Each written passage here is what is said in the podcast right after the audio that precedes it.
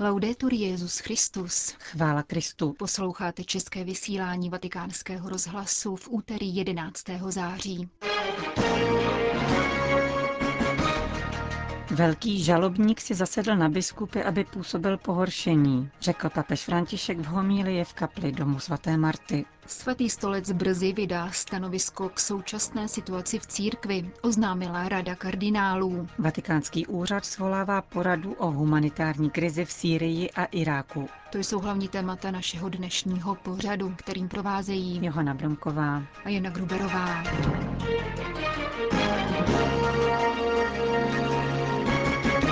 Zprávy vatikánského rozhlasu. Vatikán. Zdá se, že velký žalobník si v poslední době zasedl na biskupy, aby šířil pohoršení. Biskupové proto musí pamatovat na tři základní věci. Jejich silou je být muži modlitby, v pokoře si uvědomovat, že byli vyvoleni Bohem a být na blízku lidem. Při raním šiv kapli domu svaté Marty se papež František zamýšlel nad biskupskou službou na základě dnešního úryvku z Lukášova evangelia. Čteme v něm o tom, jak Ježíš po noci strávené na modlitbách vybírá dvanáct apoštolů, tedy první biskupy, a poté se stupuje z hory na rovinu mezi lid, který se schromáždil, aby mu naslouchal a byl uzdraven ze svých nemocí.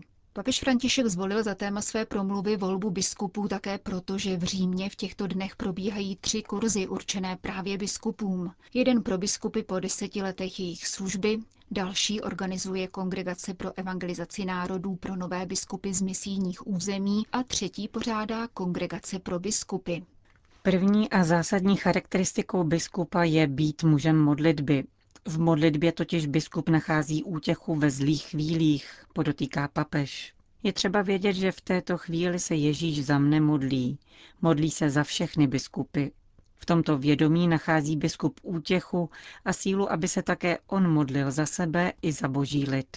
V tom spočívá jeho první úkol.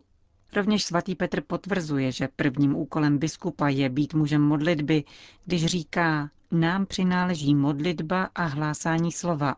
Neříká, na nás spočívá organizace pastoračních plánů, podotkl papež František. Druhým postojem biskupa má být pokora plynoucí z vědomí, že si nezvolil svoji kariéru sám, nýbrž byl vyvolen Ježíšem. Biskup, který miluje Ježíše, není prospěchář, nakládající se svým povoláním, jako by šlo o funkci a přitom možná pošilhává po jiných možnostech a povýšení. Nikoli. Biskup cítí, že byl vyvolen. Má právě tuto jistotu, že byl vyvolen. A toho uvádí do dialogu s pánem. Ty jsi vyvolil mne v mé nicotnosti, mne, který jsem hříšník. Je pokorný, protože cítí-li se vyvolený, cítí Ježíšův pohled na svém bytí a tomu dává sílu. A konečně, stejně jako Ježíš v dnešním evangeliu, biskup se stupuje dolů, aby byl na blízku lidu a nevzdaluje se od něho. Biskup neudržuje odstup od lidu, nezaujímá postoje, které ho odvádějí daleko od lidu. Biskup se dotýká lidu a nechává se jim dotknout. Nehledá útočiště u mocných, u elit, nikoli. Elity budou biskupy kritizovat, avšak lid chová k biskupovi láskyplný postoj a právě v tom spočívá téměř jakési zvláštní pomazání, jež biskupa upevňuje v jeho povolání.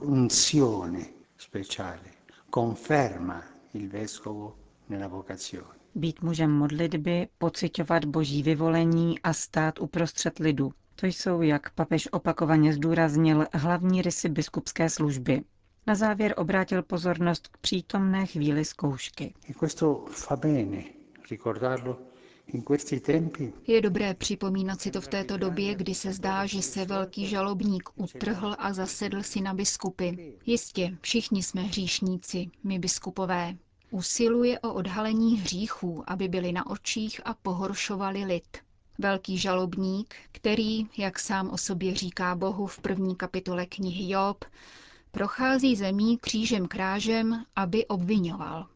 Silou biskupa proti velkému žalobníku je modlitba. Ježíšova modlitba za něho, jeho vlastní, dále pokora, v níž se cítí vyvolený, a setrvávání v blízkosti božího lidu. Nevyhledává tedy aristokratický styl života, který mu odnímá toto pomazání.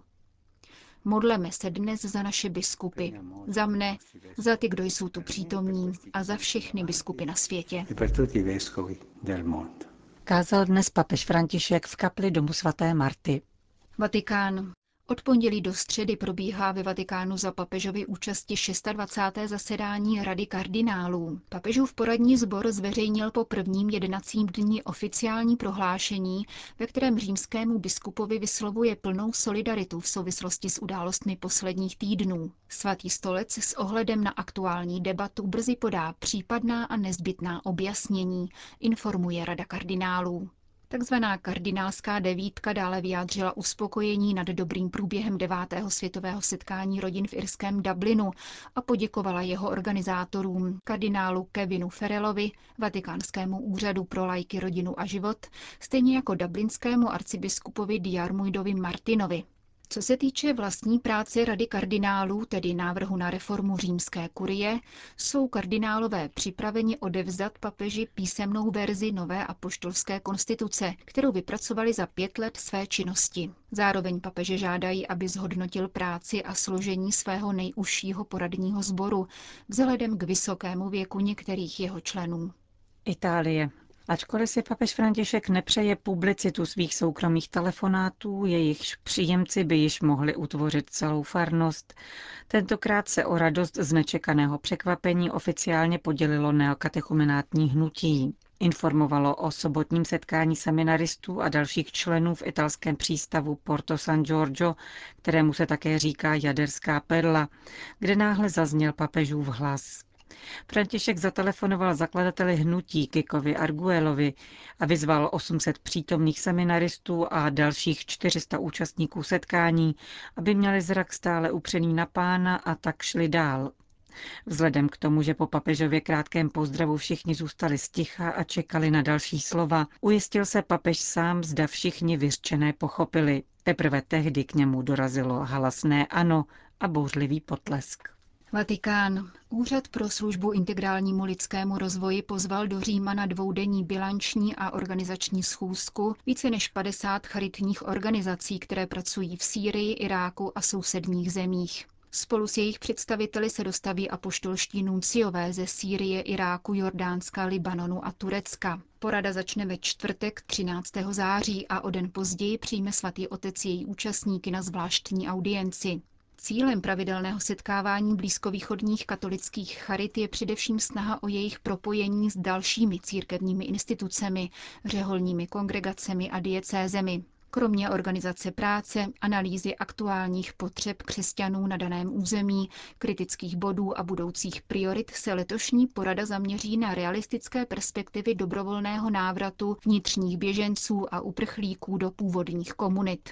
Církevní síť od roku 2014 poskytla krizovou pomoc více než 4 milionům lidí v celkové hodnotě 1 miliardy dolarů. Kapské město Afrika a role katolické církve ve sdělovacích prostředcích. Pod tímto titulem probíhá v Kapském městě konference Svazu afrického katolického tisku. Letošní setkání desítek novinářů, odborníků v oboru a badatelů souzní s oslavami dvoustého výročí ustavení katolické církve v Jižní Africe. Otec Walter Ijedžirika, který přednáší sociální komunikaci na Nigerijské federální univerzitě v Port Harcourtu, pro naše mikrofony objasňuje důležitost afrického katolického tisku.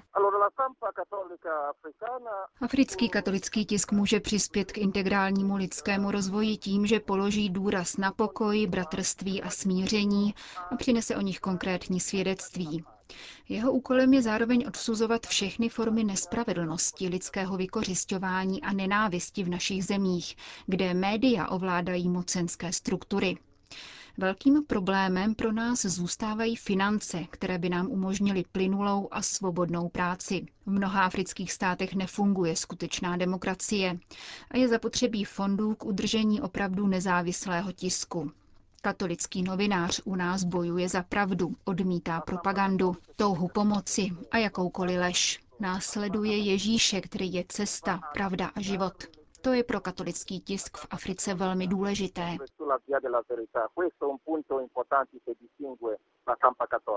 Vysvětluje jeden z účastníků konference Svazu afrického katolického tisku, které pozdravil písemným poselstvím rovněž nový prefekt Vatikánského sekretariátu pro komunikaci dr. Paolo Ruffini. Užívejte sdělovací prostředky k podpoře všestranného lidského rozvoje, a to na základě vašich tradic, kultury či prastaré africké moudrosti, aby tak nedocházelo k duchovnímu a antropologickému ochuzování vašeho kontinentu, vyzývá africké novináře. Představa rozvoje redukovaného na pouhý ekonomický růst se již překonala, upozorňuje Rufíny, a to zejména poté, co se lhal pokus vnutit chudým zemím rozvojové ideologie. Nejlepší cestou k dosažení svobody a lepšího životního standardu je razit vlastní kulturní model a nedopustit jeho nakažení dvojím virem, materialismem a náboženským fanatismem, zdůrazňuje prefekt Vatikánského úřadu a vybízí k nadnárodní spolupráci katolických novinářů, kteří mají propůjčit hlas tomu, kdo jej nemá, odhalovat korupci a pranířovat zlo. Vatikán Nicaragua. Petrův nástupce napsal list prezidentovi Nikaragujské republiky Danielu Ortégovi u příležitosti státního svátku této země, který se slaví 15. září a připomíná 197. výročí vyhlášení nezávislosti. Papež v dopise datovaném 31. srpna v úctě zdraví dcery a syny milovaného nikaragujského národa. Vyprošuje jim boží požehnání a vyslovuje přání, aby kníže pokoje udělil jim všem dary bratrského smíření a pokojného solidárního soužití. V Nikaraguji nicméně pokračují střety mezi vládou a opozicí a katolická církev, která se od jejich počátku v dubnu tohoto roku snaží podporovat dialog obou stran, se stává terčem výhrůžek a zastrašování. Kardinál Leopoldo Brenes, arcibiskup Managui a předseda Nikaragujské biskupské konference, v pondělí ohlásil, že do kostelů během mší svatých přicházejí lidé s megafony s cílem narušit průběh shromáždění a požádal o respekt vůči Eucharistii a přesvědčení věřících. V sobotu se na zdi poblíž Managujské katedrály objevily hanlivé nápisy namířené proti církvi a kněžím. Pán nám přikazuje, abychom se modlili za ty, kdo nás očerňují. Je třeba mít čisté a klidné srdce, nechovat nenávist a usilovat o přítomnost Ježíše Krista vnitru, prohlásil v reakci na výtržnosti nikaragujský kardinál. Chile. Tisíce lidí se v pondělí v Santiago de Chile účastnili pochodu, aby vzpomenuli na oběti vojenského puče, který 11. září před 45 lety svrhl vládu Salvadora Allendeho informuje dnešní vydání vatikánského deníku L'Osservatore Romano. Průvod, který od té doby každoročně organizují rodinní příslušníci zmizelých politických odpůrců, tehdy nastoupivší vojenské chunty, vyšel z centra města a byly v něm neseny černobílé fotografie tzv. desaparecidos spolu se slogany požadujícími pravdu a spravedlnost. Mladí lidé v průvodu za zvuku bubnů a provolávání hesel protestovali proti snížení trestů za zločiny proti lidskosti, ke kterým přistoupil čilský nejvyšší soud.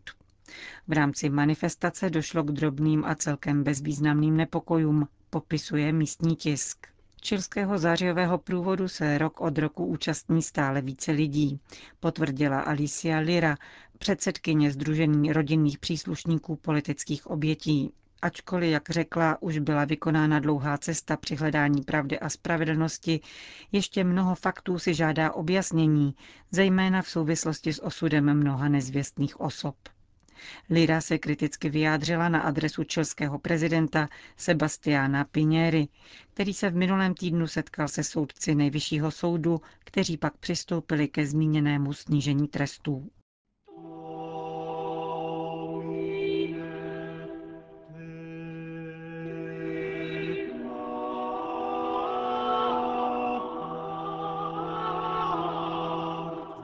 Končíme české vysílání vatikánského rozhlasu. Chvála Kristu. Laudetur Jezus Christus.